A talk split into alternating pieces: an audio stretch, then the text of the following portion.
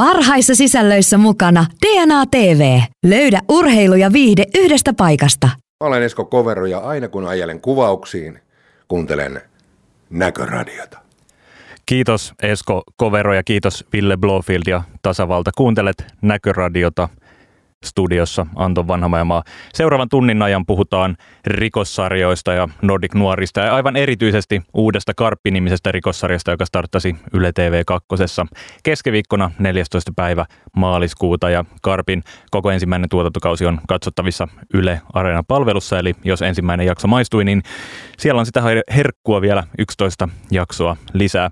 Ennen, ennen kuin otetaan studioon vieraiksi sarjan kaksi käsikirjoittajaa, Jari Olavi Rantala ja Kirsi Kirsi Porkkanin ö, pari ajankohtaista asiaa. Tällä kertaa oikeastaan lähinnä viikon TV-suositus, joka on Netflixiin ilmestynyt Hävitys-niminen elokuva. Jälleen uusi Netflixin levittämä Skifi-elokuva. Hävitys englanniksi Annihilation eli Annihilation on Jeff Vandermeerin romaaniin perustuva elokuva, jonka ohjaaja Alex Garland on kääntänyt elokuvaksi. Hävityksessä tällainen mystinen hohtava verho on ilmestynyt keskelle joutomaata Yhdysvalloissa ja, ja hiljalleen ton verhon saartama alue kasvaa ja uhkaa jo läheisiä kaupunkeja. Elokuva seuraa ryhmää tieteentekijöitä, jotka astuu ton verhotun alueen sisälle selvittääkseen, mistä on kyse ja yksi ton ryhmän jäsenistä on Natalie Portmanin näyttelemä biologi, jonka aviomies on ainoana selvinnyt tuolta alueelta hengissä. Mm, ohjaaja Alex Garland muistetaan muutaman vuoden takaisesta mainiosta Ex Machinasta, jota voi pitää myös ruotsalaisen Alicia Vikanderin läpimurto-elokuvana. Hävitys on omissa kirjoissani vielä Ex Machinaa onnistuneempi elokuva. Siinä on hyytävä tunnelma, se näyttää tosi hyvältä, siinä on paljon samanlaisia visuaalisia ratkaisuja kuin Ex Machinassa, eikä toki ihme, koska molemmissa on sama kuva ja Rob Hardy. Ja äh, hävityksessä on myös ihanan mystinen viimeinen näytös, joka näyttää ja tuntuu tosi uudelta ja erilaiselta ja kutkuttavalta ja, ja tuosta vikasta näytöksestä on paras olla sanomatta etukäteen mitään, koska äh, vaikka en varsinaisesti sitä edes osaisi spoilata, niin se on, se on sellainen, joka kannattaa katsoa aika lailla ilman mitään odotuksia.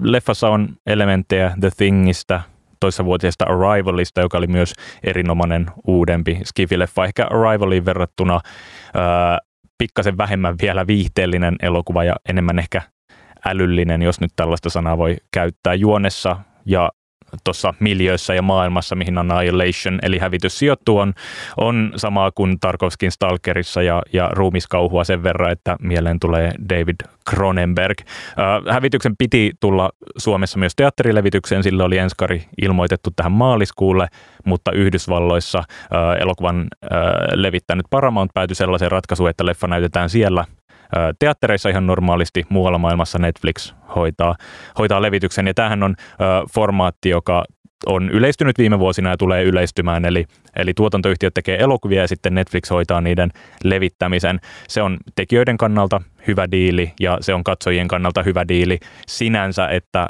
että tota, tai siinä mielessä, että, että nytkin saimme hävityksen käytännössä ilmaiseksi omiin älylaitteisiimme ja televisioihimme, mutta tietenkin kääntöpuolena se, että että hävitys olisi ollut ihan kiva nähdä valkokankaalta sen verran visuaalisesti hieno elokuva kyseessä. Nyt siihen ei ole, ei ole mahdollista, ellei kotoa satu löytymään videotykki.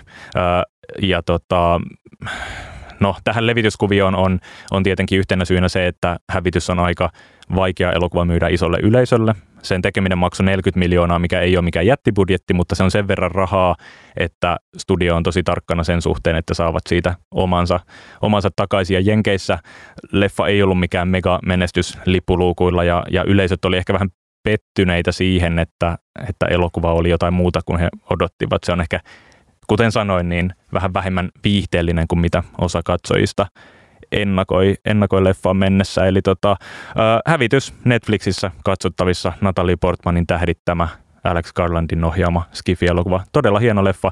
Toivon, että voit katsoa sen semi-isolta TV-ruudulta tai, tai videotykillä valkokankalta. Sitten aloitamme Netflixissä uuden segmentin, aloitamme Näköradiossa uuden segmentin. En, en ole töissä Netflixillä, vaan, vaan ihan täällä Radio Helsingissä. Tämän segmentin nimi on Pysy kaukana tästä, eli suositan yhtä televisiosarjaa tai elokuvaa, johon ei kannata koskea. Ja tällä viikolla tuo on Ricky Gervaisin uusi stand-up-spesiaali Humanity, joka ilmestyi Netflixiin pari päivää sitten. Uh, Ricky Gervais on mun oman nuoruuteni koomikkosankareita. The Office ja Extras on, on brittiläisen komiikan virstanpylväitä. Mä palaan yhä niiden pariin aina välillä.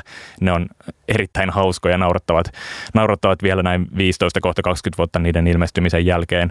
Mutta tota, öö, niin ja siis tykkään, tai olen tykännyt Ricky Gervaisin stand-upista myös jonkun verran. Mä näin hänet livenä Göteborgissa 2012 ja hän oli ihan hauska siellä, vaikka kierrättikin vähän vanhoja vitsejä kuin aiemmilla kiertueilla, mutta tämä uusi Humanity-setti kiteyttää itsensä kuitenkin hyvin sen, miten vähän Ricky Gervais haluaa muuttua ja, ja kuinka ärsyttäväksi toi hänen julkinen persoonansa on viime vuosina äitynyt. Mä en katsonut tuota Humanity-spessua kokonaan, eli voi olla, että se paranee loppua kohden. Mä lopetin vartin kohdalla.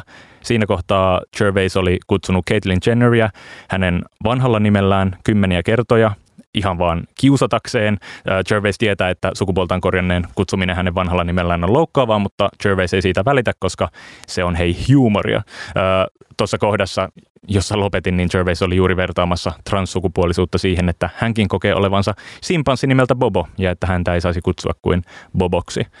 Gervaisin argumentti lavalla on se, että yleisö on yliherkkää ja yleisö sekoittaa vitsin aiheen vitsin kohteeseen. Eli jos vitsaillaan Caitlyn Jenneristä, niin se on yleisön mielestä transfobista vaan siksi, että vitsin kohde on transsukupuolinen. Ja tämä on sinänsä ihan validi pointti kai esittää, mutta ongelma on se, että Gervais kiepsauttaa ton asetelman vielä ympäri ja, ja nimenomaan päätyy vitsailemaan Jennerin oletetulle sukupuolelle tai hänen todelliselle sukupuolelle. Ja, ja siinä on sellainen todella pitkä, todella epähauska segmentti, jossa, jossa Gervais puhuu Caitlyn Jennerin uh, mahdollisista sukuelimistä. Niissä vitseissä ei ole mitään älykästä tasoa. Uh, mä sallin koomikoille sen. Me puhuttiin viikko sitten uh, Jukka Lindström ja Anna Rimpelän kanssa näköradiossa siitä, että mitä koomikot saa ja ei saa tehdä lavalla ja miten heidän vitseihin ehkä suhtaudutaan. Mä oon valmis sallimaan sen, että, että koomikot sanoo lavalla ikäviä asioita, mutta, mutta koomikot, jotka sanoo niitä ikäviä asioita ja joita mä itse arvostan, kuten Chris Rock, uh, edesmennyt George Carlin tai vaikka Stephen Colbert, niin siinä taustalla on kuitenkin sitä, niitä vitsejä motivoi aina halu selittää maailmaa ja tehdä maailmasta vähän parempi. Gervaisin kohdalla motivaatiot tuntuu liki päinvastaisilta ja sen takia toi Humanity oli oli tota epämiellyttävää katseltavaa ja sen takia jätin sen kesken. Ja, ja tota, siksi myös kannattaa ottaa kirjaimellisesti se, että kun Gervais tuossa settinsä alussa sanoo, että ei hän tiedä, miksi hänen spessunsa nimi on Humanity, koska hän ei usko ihmisyyteen, niin, niin tota, se on kyllä ihan pointti, joka kannattaa, kannattaa tota, sisäistää. Siinä viikon TV-suositus ja viikon pysy kaukana tästä. Suositus otetaan ihan hetken päästä studioon vieraiksi käsikirjoittajat Jari Olevi Rantala ja Kirsi Porkka. Puhutaan uudesta Nordic Noir-sarjasta nimeltä Karppi. Kuuntelet... Parhaissa sisällöissä mukana DNA TV. Juuri sellainen TV kuin sinä haluat. Ah, klassikko. Vasta toinen kerta tällä kaudella, kun puhun Speakin päälle. Kuuntelet Näköradiota studiossa Anton Vanhamajamaa. Seuraavaksi puhutaan rikossarjasta nimeltä Karppi. Karppi on Pihla Viitalan tähdittämä rikossarja, joka käynnistyi Yle TV 2. keskiviikkona 14. päivä maaliskuuta. Sarjan päähenkilö on Sofia Karppi, rikosetsivä, joka päätyy tutkimaan Anna Berridal-nimisen nuoren naisen kuolemaa. Karpin työkaverina on Lauri Tilkasen näyttelemä Sakari Nurmi. Sarja lähtee Anna Berridalin murhasta, mutta laajenee nopeasti kahteen suuntaan. Toisaalta sarja kertoo äh, Sofia Karpin henkilökohtaista, henkilökohtaista kertomusta. Karppi on menettänyt aviomiehensä onnettomuudessa, jota ei ole koskaan selvitetty, ja Karpilla on kaksi lasta, joiden yksinhuoltajana hän toimii ja yrittää pitää tavallaan kodin järjestyksessä ja samalla kanavoida kaiken energiansa, ehkä kaikki ne tästä surusta äh, syntyneet patoutumansa työhön ja tähän työhön, työhön tekemiseen aika tämmöinen klassinen työnarkomaani, joita, joita dekkareissa tupataan näkemään. Toinen suunta, johon Karppi laajenee, on politiikka. Tommi Korpelan näyttelemä Alex Hoikkala on yksi ton murhan varhaista epäilyistä ja Hoikkalan perheyritys suunnittelee tällaista uutta asuinaluetta, joka tuottaa energiansa tuulivoimalla ja, ja tuolta asuinalueelta nimenomaan Anna Berridalin ruumis ää, löytyy. Todella hieno sarja, suosittelen kaikille dekkareista vähänkään pitäville Yle TV 2 tosiaan tuli ensimmäinen jakso keskiviikkona ja loput, sarjat ovat, loput jaksot ovat Yle Areenassa katsottavissa. Pureudutaan tuohon Karppiin seuraavaksi sarjan kahden käsikirjoittajan Jari Olavi Rantalan ja Kirsi Porkan kanssa. Tervetuloa Jari ja tervetuloa Kirsi. Kiitos. Kiitos. Ennen kuin mennään Karppiin, niin kysyn teiltä, että mikä on viimeisin hyvä TV-sarja, jonka olette nähnyt ja mitä haluaisitte meille muille suositella. Jari, aloitetaan sinusta. No mä suosittelen tällaista, nyt kun me ollaan tässä dekkarimaailmassa, niin mä suosittelen poliisisarjaa, mutta se on kuitenkin komedia. Että katson tyttäreni kanssa tällaista sarjaa kuin Brooklyn Nine-Nine ja, ja siitä on kolme kautta Netflixissä ja tota, kovasti odotan tässä juuri seuraavaa kautta, että päästään taas nauramaan. Hy- hyvä valinta. Se on hauska sarja. Tota, ö, odotan kovasti, että neloskausi tulisi Netflixiin. Se on Jenkeissä näytetty jo vuosi sitten, että Joo, kyllä. jostain syystä ja vitoskausikin on jo kuvattu. No niin, hienoa. Kirsi, suosittele TV-sarjaa. Tota, mä suosittelen sitä Olivia Kitterichia, joka ei varsinaisesti sarja-sarja, vaan muodostuu niin kuin dra- tavallaan draamasarja. Siinä muistaakseni neljä vai kuusi jaksoa. Mutta se on, suosittelen siksi, että se on viimeisin sarja, joka on tehnyt minusta sellaisen ison vaikutuksen. Että henkilöt oli niin mielenkiintoisia ja tavallaan asiat oli niin hienosti rakennettu kohtausten pinnan alle, että asiasta ei puhuta suoraan, vaan se jännite kohtausten alla on niin suuri. Niin se on sellainen, joka on mulle jäänyt tosi väkevästi mieleen. Hyvä valinta tuokin. Tuota, mennään Karppiin. Karppi on rikossarja, se on Nordic Noir-sarja, tätä termiä tupataan nykyään käyttää, kun puhutaan pohjoismaista rikossarjoista. Ymmärtääkseni Karppi sai alkunsa Virtanimisestä sarjasta, jota Jari olit Rike Jokelan Karppisarjan ohjaajan kanssa aikanaan kirjoittamassa, tekemässä. Kerrotko vähän, että niin kuin miten, miten Virtasarjasta päästiin Karppisarjaan? No tota, Virtasarjassa oli tekijöinä paljon, oli siis mun lisäkseni monta muuta kirjoittajaa ja, ja sitten myös Riken lisäksi muita ohjaajia. Ja, ja tota, Rikelle, ja, Rikelle jäi sellainen ajatus työstä hahmosta, joka siinä sarjassa oli ja että se voisi jatkaa elämäänsä ikään kuin sen tyyppinen hahmo jossain muussa sarjassa sitten vähän niin kuin aikuistuttuaan tai tule, ikään, kuin, ikään kuin vartuttuaan ää, tota, ja elämänkokemusta saatuaan. Ja sitten se oli varmaan niin kuin lähtölaukaus tälle karppihahmolle ja sitten sitä kautta ryhdyttiin miettimään uutta sarjaa sitten. Laura Birnin näyttelemä poliisihahmo siis Virtasarjassa. Joo.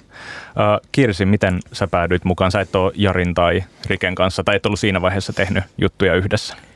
Joo, meillä on tota, Riken kanssa toinen projekti, johon oikeastaan Riken veli Juha, joka, joka on opiskellut kanssa samaan aikaan teatterikorkeakoulussa kuin minä, niin me tunnetaan, niin Juha varmasti oli tästä, tai esitteli meidät siis keskenään, että, että voisinko mä olla kirjoittanut tässä toisessa projektissa. Ja, ja tota, sitä kautta sitten taas, kun tästä äh, Rike ja Jari alkoi dekkaria miettimään, niin sitten otti muuhun yhteyttä, että kiinnostaisiko tämmöinen projekti, tutko kirjoittaa. Sä oot ehkä ennen kaikkea näytelmäkirjailija Joo. tai sellaisena mä olen sut oppinut tuntemaan. Äh, miltä tuntui ajatus hypätä dekkarigenreen? Mä, äh, tota, se oli mielenkiintoista. Mähän on kuitenkin kirjoittanut sekä telkkarille että radiolle ja mun oma ajatus draamasta on aika lavea siis sillä tavalla, että, että tota, draama voi olla mielenkiintoista, oli väline mikä tahansa. Ja sitten taas väline antaa tietyt rajoitteet ja tietyt haasteet, aina eri välineet, että eri välineille pitää ajatella vähän eri tavalla.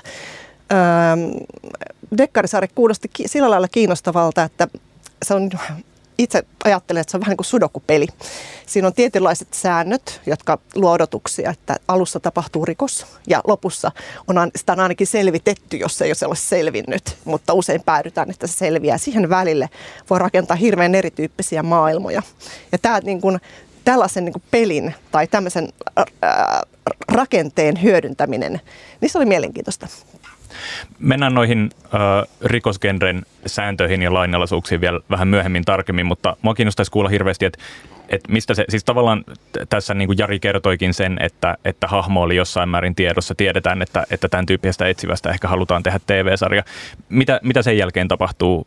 Keksitäänkö seuraavaksi rikos? Keksitäänkö sille tekijä? Mis, mi, miten tavallaan, niin kuin, miten, miten se alkaa muodostua? Mistä se lähtee? No varmaan just äh, hahmotellaan näitä suuntaviivoja, että minkä tyyppinen sarja olisi tulossa. Ja me aika varhaisessa vaiheessa tässä tämän ensimmäisen kauden kanssa ajateltiin, että tässä on yksi rikos, jota ratkaistaan koko sarjakauden läpi. Ja, ja se, tota, se kerronta sitten, ja se oli oikeastaan haaste myös meille itselle, että pystytäänkö me tekemään sellainen näin pitkä sarja, joka, joka on itse, itse asiassa niin kuin yhden rikoksen ratkaisua, mutta kuitenkin niin kuin ihan moderni ja käänteitä tulee ihan yhtä paljon kuin muissakin rikossarjoissa. Että se mm. oli varmaan yksi lähtökohta. Joo, vähitellen niin kun lähdettiin siitä, että, että olisi kiinnostavaa kirjoittaa naiselle tämmöinen iso rooli. Että tässä pääetsivä olisi alun perin aluksi nainen ja, ja etsi, alettiin etsimään sille paria, kuka sen pari voisi olla, minkälainen tämä nainen voi olla, voi olla ja sitten mietittiin sitä rikosta. Se oli yksi vaihe, että minkä tyyppinen rikos on kyseessä. Ja myös, että minkälaisia muita maailmoja me halutaan tuoda tähän, että minkä tyyppiset maailmat olisi kiinnostavia. Tässä me päädyttiin tähän, tämä tuulivoimakysymys oli kiinnostava. Ylipäänsä se, ne kysymykset, miksi taas tämä poliittinen juoni, mihin sä viittasit tuo. Mä kysyn vielä spesifimmin, että, että kun te keksitte, että meillä on tämmöinen nuori nainen, joka murhataan, Anna Berridal tässä tapauksessa, keksittekö seuraavaksi, että kuka sen teki? Lähettekö tavallaan niin kuin murhaajan kautta miettimään sitä, että mikä hänen motivaationsa on, ja sitten siihen välille kirjoitatte asioita? No kyllä se aika alussa täytyy ruveta ikään kuin sitä rikosjuonta rakentamaan sieltä lopusta päin, ikään kuin, että mihin tämä, mihin tämä päättyy, tämä sarjakausi, ja, ja sitten ruveta todellakin niin kuin täyttämään niiden meidän omien juonilinjojen itse, itse itsellemme sopimien juonilinjojen tota niin, niin, rajoissa sitten tätä juonta siihen välille. Ja se on tietysti yksi ehkä rikossarjan suurin suurin tai tärkein käsikirjoittamisen yksi tärkeimmistä vaiheista, että tämän juonen saa menemään kunnolla. Kuinka varhaisessa vaiheessa lyödään lukkoon se, että se on nimenomaan 12 jaksoa eikä esimerkiksi 8 tai 5? Öö, Hyvin nopeasti. Niin, Hyvin aika nopeasti. nopeasti. Tässä oli, meillä oli vissiin tämän kanssa vähän pallottelua 10 vai 12 mm. ja sitten päädyttiin 12. Ja, ja nythän niitä on, nyt kun täl, Tämä siis oli viisi vuotta sitten, kun me aloitettiin tämän sarjan teko, niin nyt jos tästä perspektiivistä katsoo, niin on aika paljon erilai, eri pituisia, että on jopa niin kuin, ää, toistuvia, jos ajattelee jopa tonne ihan tähän BBCin Sherlockiin, niin siellä on muutama jakso, mutta kuitenkin tulee seuraava kausi ja sitten on sinne 12 asti ja kaikkea melkein siltä väliltä. Mm, mm. No kertokaa kirjoitusprosessista. Sarjassa on kolme käsikirjoittajaa, Jari Rantala, Kirsi Porkka ja sitten Rike Jokela kolmantena. Miten teidän vastuukirjoittajina kirjoittajina jakautuu ja kertokaa vähän siitä kirjoitusprosessista. Työskentelettekö yhdessä samassa huoneessa, kuinka paljon kirjoitatteko omilla tahoillanne? Kirsi. No se prosessi oli tosi äh, demokraattinen sillä tavalla, että ensin äh, istuttiin todella pitkään. Jälkeenpäin ollaan puhuttu, että ollut melkein vuosi niin, että suunnitellaan ja vedetään suuntaviivoja ja luodaan materiaalia. Ja palattiin huviksemme niihin alkupapereihin tuossa jokin aika sitten, että mitä me ollaan aluksi myyty ja suunniteltu, niin todella paljon on myös muuttunut sitten sen varsinaisen kirjoitus, kirjoitusprosessin aikana. Päästiin kirjoittamaan. Mitkä on olen, olennaisimpia asioita, mitä siellä on toisin? No, jos nyt ei silleen spoilata sarjaa. Ää, tota, siihen on todella vaikea vastata spoilaamatta. Mm. mutta no sanotaanko, on. että siellä on esimerkiksi mukana henkilöitä, joita siellä ei enää ole. Joo. Joo, se on totta. Tarinalinja on poistunut. Niin, siellä on poistunut ihan kokonaisia juonilinjojakin mahdollisesti. Mm. Joo. Että sitten kun se lähti tiivistymään. Ja tämä tämmöinen kolmen ihmisen ikään kuin ö, kirjoitusporukka, joka ö, suunnittelee ja toteuttaa, niin on ö, siinä mielessä harvinainen, että mitä mä oon ollut jaksokirjoittajina muissa sarjoissa, niin yleensä on niin, että on, on pääkäsikirjoittaja, jolla on itsellä se näkemys siitä, että, että tota, minkälaisia hänen osittain tai kokonaan luomansa hahmot ovat ja, ja, ja miten niitä käsitellään sarjassa ja miten ne juonet etenee.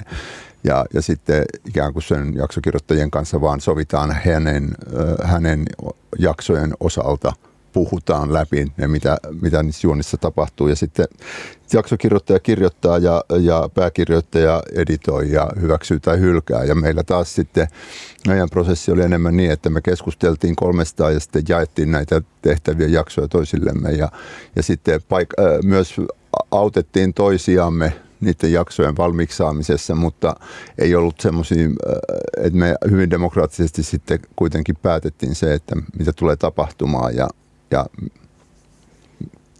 lähes kaikista asioista, joka tietysti toisaalta myös ehkä venyttää hiukan sitä prosessia, että kun ne on kukaan lyömässä sitä nyrkkiä pöytään sitten, että näin se menee. Mutta se, siinä on mielestäni sellainen kiinnostava juttu, että silloin niin kaikista ratkaisusta joutuu kantamaan itse vastuun. Kyllä, kyllä. Ja täytyy seistä jokaisen ratkaisun takana, jokaisen. Niin, aivan näin, että se ei, siellä ei ole kukaan, että ei voi, että annan tarjolle tämän ja meneekö läpi. Ja... Mm. Niin, semmoista hommaa ei voi tehdä. Et musta tuntuu, että oli pitkä vaihe, että meillä oli seinä täynnä papereita, jos sitten oli jossain vaiheessa juonet jotenkin haarukoitu suurin piirtein, että mitä jakson sisällä tapahtuu. Ja tehtiin sitä juonisuunnittelua ja sitten kirjoitettiin vuorotellen treatmentteja mm. johonkin jaksoihin. Ja sitten lopulta jaettiin jaksot, että kirjoita tämä ja mä kirjoitan ton. Ja sitten sen jälkeen luet, luettiin, että aha, mun mielestä tässä kohtauksessa annettiin palautetta toisillemme ja, ja tota, ja välillä vielä tehtiin niinkin päin, että kirjoitat sitten kohtauksen. Mm. Mä jotenkin fiittis.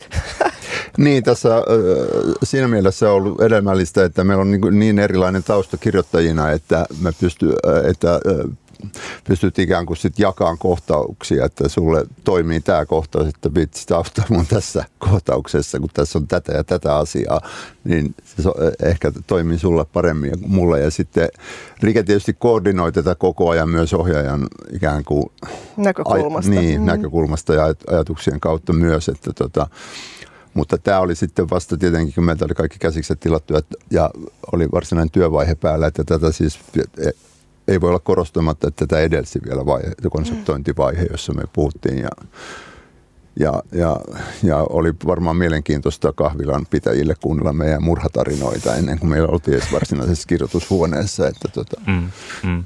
Toi tuntuu aika luksukselta, että voidaan käyttää TV-sarjan kohdalla noin paljon aikaa tuohon valmistelutyöhön, koska mun käsitys on se, että et, et, et jos niin kuin yleinen kritiikki suomalaisia TV-sarjoja kohtaan on se, että käsikirjoittamiseen on liian vähän aikaa ja liian vähän aikaa siihen, että käsikirjoittajat työskentelee yhdessä samassa tilassa, pallottelee ideoita ja näin. Teillä oli kuitenkin tällainen vuoden muhimis jakso tässä ennen kuin tavallaan aloitte oikeasti paukuttamaan kässäreitä valmiiksi. Niin, niin todellakin. Jos, ja jotta ei tulisi mitään väärinkäsityksiä, niin tämä jakso tapahtui vuoden aikana, mutta ei ollut tietenkään päivittäistä. Ja teimme kaikki useita projekteja samaan aikaan. Että Rahoitimme me, tämän muilla töillä. Niin, me emme saaneet tästä keneltäkään, myö, emme myöskään takautuvasti taloudellista korvausta siitä, että me mutta me koettiin, että meidän on pakko istua ja valmistella tämä niin hyvin ennen edes kanaville tarjoamista tai tuotantoyhtiöille tarjoamista, että me, me tota, että, että meillä on todellakin jotain kättä pitempää, eikä vaan ajatus dekkarisarjasta. Mun mielestä tämä vuoden jakso, minkä olette käyttänyt siihen, toki muiden projektien ohessa ja näin, niin se todella näkyy lopputuloksessa. Ja tämä on mun mielestä aika hyvä tavallaan keissi niin kuin osoituksena siitä, että kun tehdään pohjatyö huolella, niin se, se näkyy siinä TV-sarjassa ihan konkreettisesti. Karppi on mun mielestä todella huolella käsikirjoitettu sarja, ne hahmot on mietitty todella pitkälle ja se, mikä mulla siinä erityisesti ehkä teki vaikutuksen on se, että kun teillä on ajatus siitä, että karppi ei jäisi yhden, yhden kauden mittaiseksi, vaan, vaan että se olisi tämmöinen kolmen kauden kaari mahdollisesti. Mm, ja ymmärtääkseni ei ole vielä tullut vahvistusta kakkoskaudelle, mutta varmaan tässä niin kuin lähiaikoina tiedetään, että miten tuo ykköskausi on lähtenyt vetämään. Niin se, että sarjaa kattoessa on koko ajan semmoinen olo, että että se sarjan maailma ei pääty siihen, mitä nähdään ruudulla, vaan että se on oikea maailma, jossa se tapahtuu. Nämä hahmot on oikeita ihmisiä, joilla on menneisyys ja myös tulevaisuus. Ja ykköskausi jälleen spoilaamatta ollenkaan, mitä siinä tapahtuu, niin se jättää kuitenkin paljon avoimia asioita, mitä voi myöhemmin käsitellä. Ja niin kuin mun mielestä tällaiset asiat esimerkiksi osoittaa sen, että sitä on mietitty aika pitkään ennen kuin alettu tekemään niitä konkreettisia jaksoja. Hauska kuulla, mm. jos varmaan. Näin mä, mä toivon, näin mä toivon, että asia juuri on. Joo, ja, ja sehän, se, mitä enemmän aikaa sen parissa käyttää ja, ja ihan pelkästään keskustelemallakin, niin to, toki se maailma aina avartuu, mm. sarjan sisäinen maailma. Että tota, näin se on tietenkin vielä ot, ottama, pientä, pientä kantaa ottaen tähän äskeiseen, niin tota, toki tämä ensimmäinenkin vaihe pitäisi meidän kaikkien pystyä tekemään ihan ihan palkkaa saaden. Että tota. Sitä just tarkoitin sillä, että, että tämä on hyvä keisi sen puolesta, että jonkun pitäisi maksaa tuosta työvaiheesta käsikirjoittajille, eikä vaan siitä, jolloin oikeasti kirjoitetaan. Juuri näin, juuri näin. Tota, Jari, mä haluaisin ehkä sulta kysyä Kirsin työskentelystä. Kirsi, sä et ole tehnyt rikossarjoja mm. aikaisemmin. Jari, sulla on kokemusta, sä oot tehnyt Aku Louhimien kanssa useamman elokuvan ja kuten tuossa mainittiin, niin Virtasarja, jossa Rike Jokela oli myös mukana. Mitä Kirsi toi Karppiin?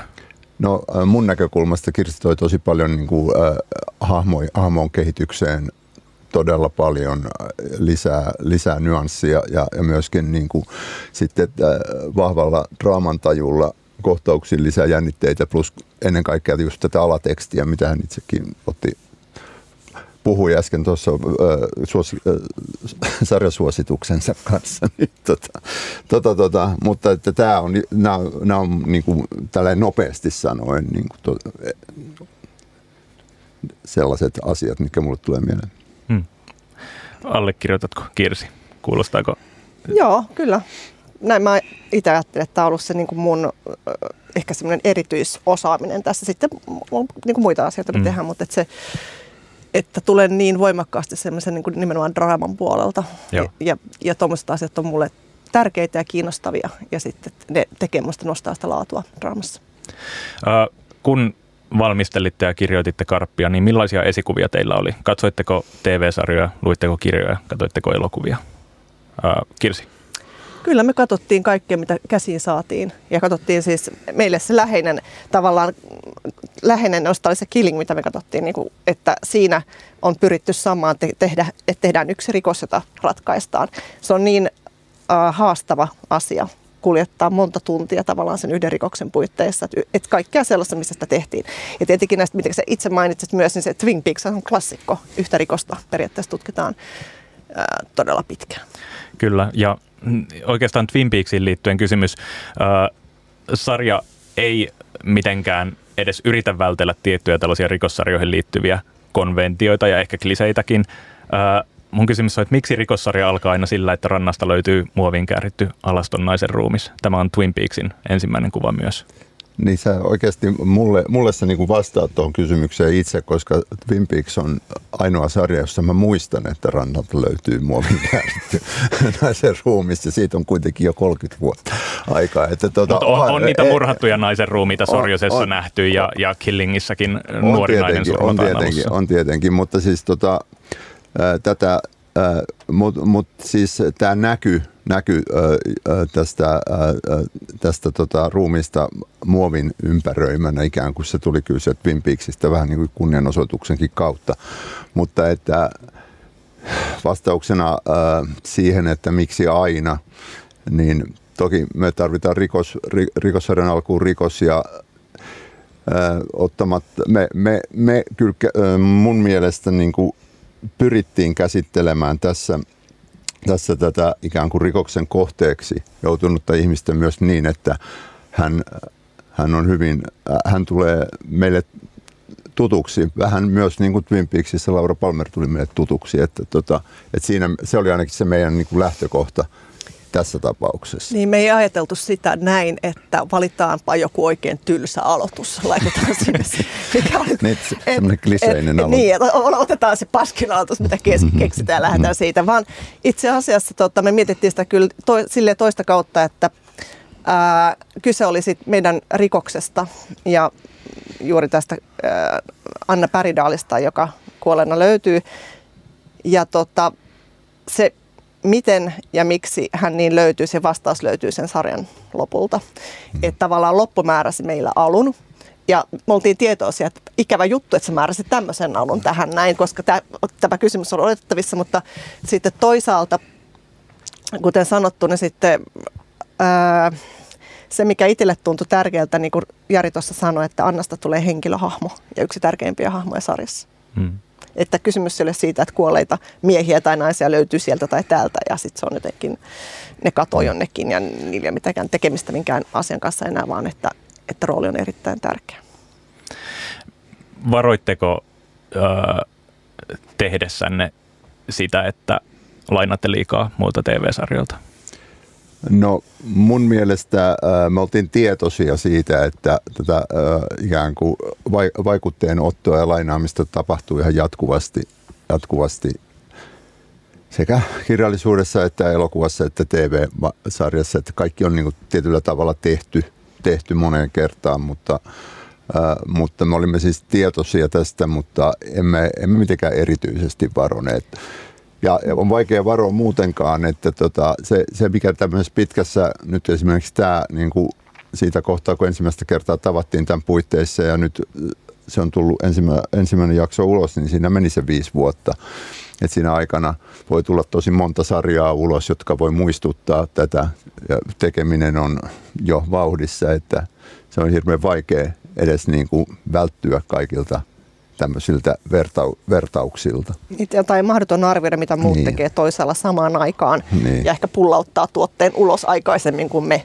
Mutta, mutta toki välillä, kun siinä, on, siinä ideointivaiheessa kun miettii, niin sitten taas joku, meitkin on kolme tekijää, ollaan nähty osin vähän eri, eri asioita myös, niin joku saattaa muistaa, että hei, tämä on käytetty tuolla, että ei oteta tätä samaa. Mm. Että jos suoraan tuli mieleen jotain tällaista, niin yritti keksiä joku parempi idea tai, tai variaatio.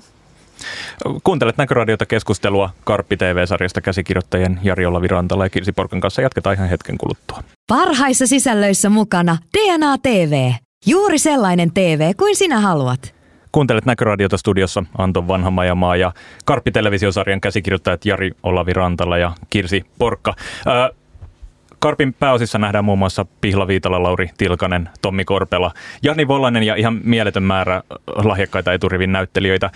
Kun kirjoititte sarjaa, niin missä vaiheessa aloitte miettiä näyttelijöitä ja vaikuttiko tähän se, että teillä oli Rike Jokela mukana, joka oli sarjan ohjaaja, joka olettavasti ehkä miettii näyttelijöitä enemmän kuin käsikirjoittajat keskimäärin? Kirsi, missä kohtaa tiesitte esimerkiksi, että Pihla Viitala olisi Karppi? Tätä on tosi vaikea muistaa, koska sitten on jo niin monta vuotta, että se on tiennyt. Ja, ja tämä on niin pitkä projekti, mutta tota, totta kai se, että, että Rike, alusta asti tiedettiin, että Rike tulee ohjaamaan kaikki, toi nopeammin sen keskustelun siitä, että kuka voisi näytellä tätä hahmoa, kun kuin ehkä jossain muussa tuotannossa. Mm. Ja ennen kaikkea siis tämän lisäksi myös se, että Rikellä oli paljon sellaisia näyttelijöitä, hän on käyttänyt aikaisemmin ja halua, halusi käyttää myös tässä. Että tota, tämä on siis monien ohjaajien sellainen yksi juttu tietysti, että on tottunut työskentelemään tiettyjen näyttelijöiden kanssa, tietää, että hän saa heistä parasta irti ja Rikelläkin on näitä tämän, äh, tällaisia näyttelijöitä. Esimerkiksi Tommi Korpele, jonka kanssa hän on paljon työskennellyt. Joo. Puhuitteko kirjoittaessa sarjan visuaalisesta tyylistä siltä, miltä he tulee näyttämään ja kuulostamaan? No, Aika vähän. Niin, me kirjoitettiin jossain vaiheessa myös versioita käsiksistä, missä me ikään kuin enemmän, enemmän haettiin näitä tunnelmia, mm. tunnelmia kirjoittamalla, mutta mä luulen, että ää, Rikellä oli aika hyvin jo hallussa ajatus siitä ja näytti meille tämmöisiä mood tyyppisiä kuvia jo – suht varhaisessa vaiheessa sitä, mitä hän ajattelee siitä visuaalisesta maailmasta. Ja se oli mulle siinä mielessä aika lailla tuttua, koska mä olin työskennellyt Riken kanssa aikaisemmin Virtasarjassa ja plus sitten projekt- välissä muissakin projekteissa, jotka, jo, jotka on nyt vielä niin kuin kesken, mutta, mutta siis, että mä tiedän sen visuaalisen ajatuksen aika pitkälti se, että miten Rike niin kuin lähestyy tällaista – Selitä, no, selitä nopeasti, että miltä mood reel näyttää. Ei välttämättä ole kaikille tuttu termi. Mitä siinä esimerkiksi Karpin tapauksessa oli? Onko siinä siis pätkiä muista TV-sarjoista, elokuvista, mainoksista? Mitä siinä on? Joo, saattaa olla. Ja sitten, tai sitten me, me myös tehtiin semmoisia konseptikuvia jossain vaiheessa. Mm, niin tai Rike teetti, teetti konseptikuvia ennen sitten näitä kansainvälisiä äh, ikään kuin yhteistyökumppaneiden mukaan tuloja, missä, missä näytettiin missä pyrittiin hakemaan sitä visuaalista ilmettä. Mm, taidettiin katsoa myös siis iPadilta valokuvia Helsingistä, okay. että Rike kuvas ja katsottiin. Joo. Niin. Ja tietysti alustavia kuvauspaikkoja ja ajatuksia niistä ympäristöistä, missä nämä hahmot on. Toki me käsikirjoituksessa jo niin kuin sijoitettiin Karpin mun mielestä Karpin asuntoa sinne Joo, merihakaan, merihakaan jo varhaisessa vaiheessa, että tota, koska se oli meille niin kuin just ikään kuin vähän jopa symbolisille ympäristölle, missä me ollaan tässä. Mm. Karppi on Nordic Noir-sarja. Nordic Noir on tietenkin genrenä jo vanha juttu. New Yorker kirjoitti siitä ison artikkelin muutama vuosi sitten. Suomessa Nordic Noir tuntuu saaneen nostetta ehkä vähän jälkijunassa verrattuna Ruotsiin ja Tanskaan, mutta nyt näyttää siltä, että se on ikään kuin oikeasti nousussa täällä. Sorjonen on Netflixissä sen ykköskausi, sai Ylellä hyvän vastaanoton aikana ja, ja tota, ilmeisesti Netflixkin on ollut siihen tyytyväinen. Sitten meillä on Ivalo-niminen rikossarja tulossa, Bullets, sitten on tämmöinen The White Wall-niminen sarja, josta en tiedä muuta kuin, että Aleksi Salmenperä ohjaa paljon tapahtuu ja tuntuu siltä, Suomen Kuvalehti kirjoitti jutun vuodenvaihteessa siitä, että, että suomalaiset TV-sarjat kiinnostaa kansainvälisiä yleisöjä. Kun teitte Karppia, niin kuinka paljon mietitte kansainvälistä aspektia siinä? Kirsi. Ei juurikaan mietitty. Me alettiin tekemään sellaista sarjaa, mikä me itse halutaan nähdä. Ja tota, yritettiin tehdä sitä niin, niin hyvää ja mielenkiintoinen, kun, kun tota, vaan ikinä keksitään. Ja, ja sitten musta tuntuu, että se kyllä koko meidän työpanos meni ensin alkuun siihen, että niistä kässäreistä tulee mahdollisimman hyvät. Ja sitten sitä kautta taas, kun tuottaja tuli mukaan kuvioon ja alkoi etsiä kansainvälisiä yhteistyökumppaneja, niin eihän meillä toki mitään sitä vastaan ollut. Että sehän oli tosi hauska juttu.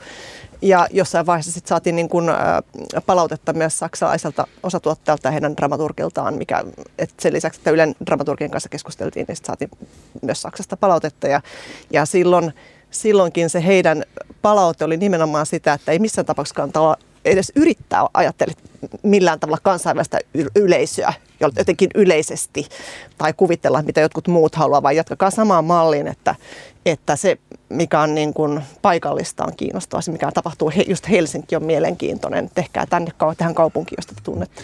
Eli äh, tähän vielä lisäyksenä se, että äh, mulle tuli ainakin sellainen käsitys, että on, meillä on myös ranskalainen levitysyhtiö, että sekä saksalaiset että ranskalaiset ajattelee Suomeen vähän erillään tästä, ää, tästä ää, ikään kuin Tanska, Norja, Ruotsi-ryppäästä ja, ja nimenomaan halus, ää, korosti, että ottakaa niitä teidän omia ominaispiirteitä, ettei me yritettäisi ikään kuin niputtaa itseämme siihen samaan – porukkaan niin kuin osaksi Skandinaviaa tietyllä tavalla ää, tuoda, ottaa heiltä jotain ominaisuuksia, vaan käyttää rohkeasti omia, omia, omia kansallispiirteitä ihmisistä ja muuta tällaista, että, että se oli ainakin heidän niin kuin, rohkaisunsa.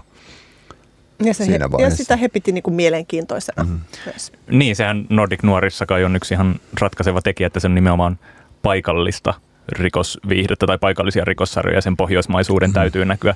Mutta koska sarjalla on saksalainen osatuottaja ja, ja sarjassa on sivujooni, joka sijoittuu Saksaan, niin, niin millainen yhteys näillä on? Tuli, tuliko Saksa-sivujooni ö, käytännössä tämän osarahoittajan tai osatuottajan kautta? Meillä oli alun perin, alunkin, alunkin perin siis juoni, joka leviää ja, tota sitä, ja se, siinä oli muutama vaihtoehto ja Saksa niin, oli toinen. Niin, ja kun se osatuottaja tuli, niin sitten se yhteistyö oli luonnollista siihen suuntaan. Ja Karpin menneisyys Saksassa tässä sarjassa, niin se oli kyllä ihan alusta asti.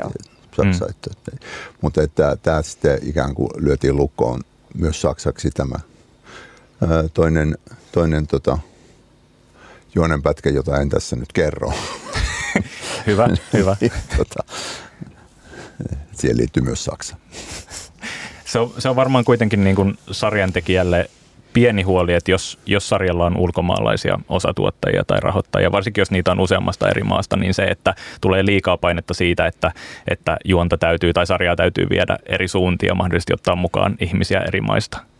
Joo, ja se mikä oli ainakin mulle, mulle todella äh, miellyttävää, en sanoisi sitä yllätykseksi, mutta että miellyttävää, miellyttävää kohdata oli se, että, että nämä oli erittäin korkean luokan ammattilaisia täältä, nämä yhteistyökumppanit, ja, ja osas lukea käsiksiä todella tarkkaan ja antaa hyviä, hyviä kommentteja ja, ja tehdä hyviä havaintoja niistä.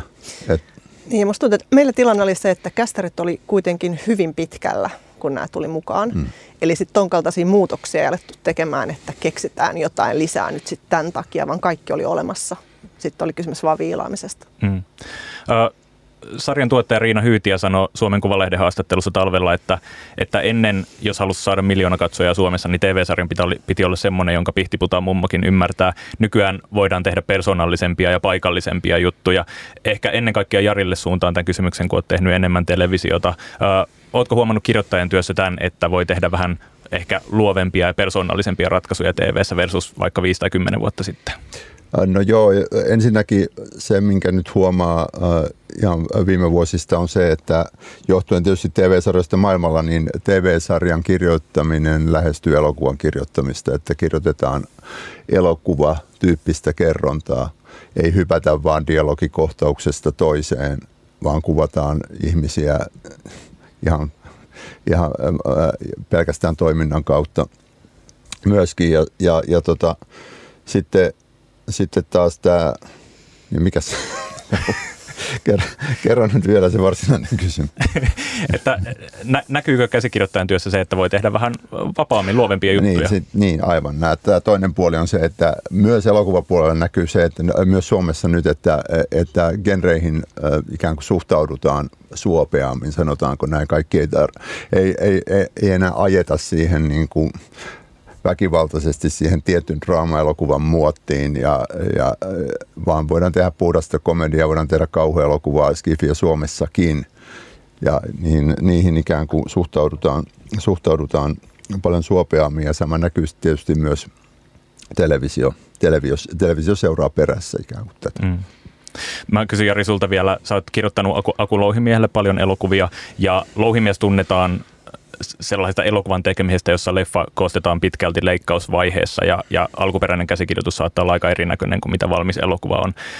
Karpin kohdalla sulla oli ehkä vähän enemmän kontrollia ja pysyit vähän paremmin kiinni siinä, että miltä tämä tulee näyttämään lopussa. Ei ollut sellaista tunnetta ehkä, että annan tämän kässärin tälle ohjaajalle, joka sitten leikkaajan kanssa tekee tästä jotain, nyt vähän kärjistäen.